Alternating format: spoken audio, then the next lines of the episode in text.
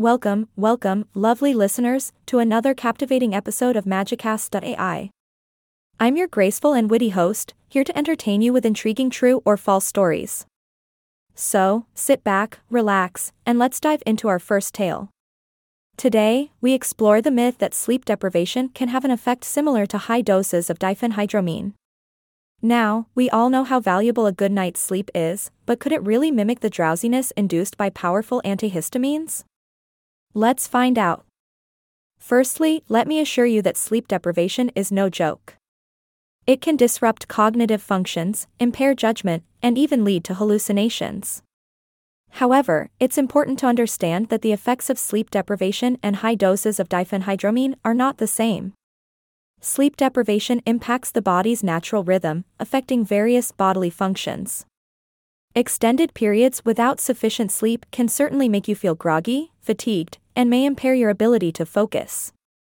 However, high doses of diphenhydramine, the active ingredient in some over the counter sleep aids, can induce severe drowsiness and even sedation.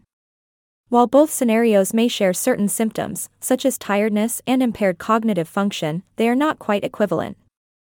Sleep deprivation is a result of a lack of sleep, whereas diphenhydramine acts as a depressant on the central nervous system.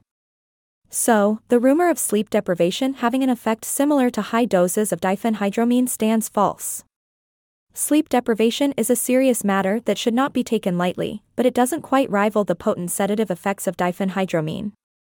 Now, let's move on to our next intriguing tale the story of a U.S. president who allegedly used an ugly word to describe Americans. Brace yourselves, folks, this one's a doozy.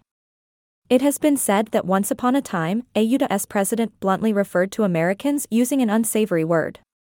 Now, before we dive into this tale, let's remember that sometimes stories can get embellished as they circulate.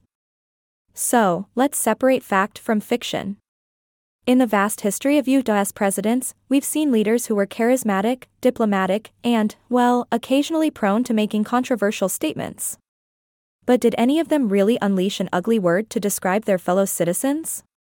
After careful research, it appears that there is no concrete evidence supporting this claim.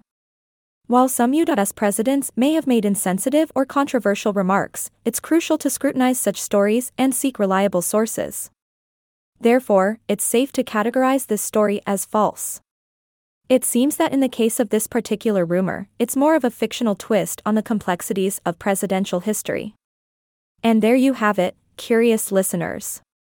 Our exploration of two fascinating true or false stories. Remember, it's never a bad idea to fact check and dig deeper into the tales that cross our paths.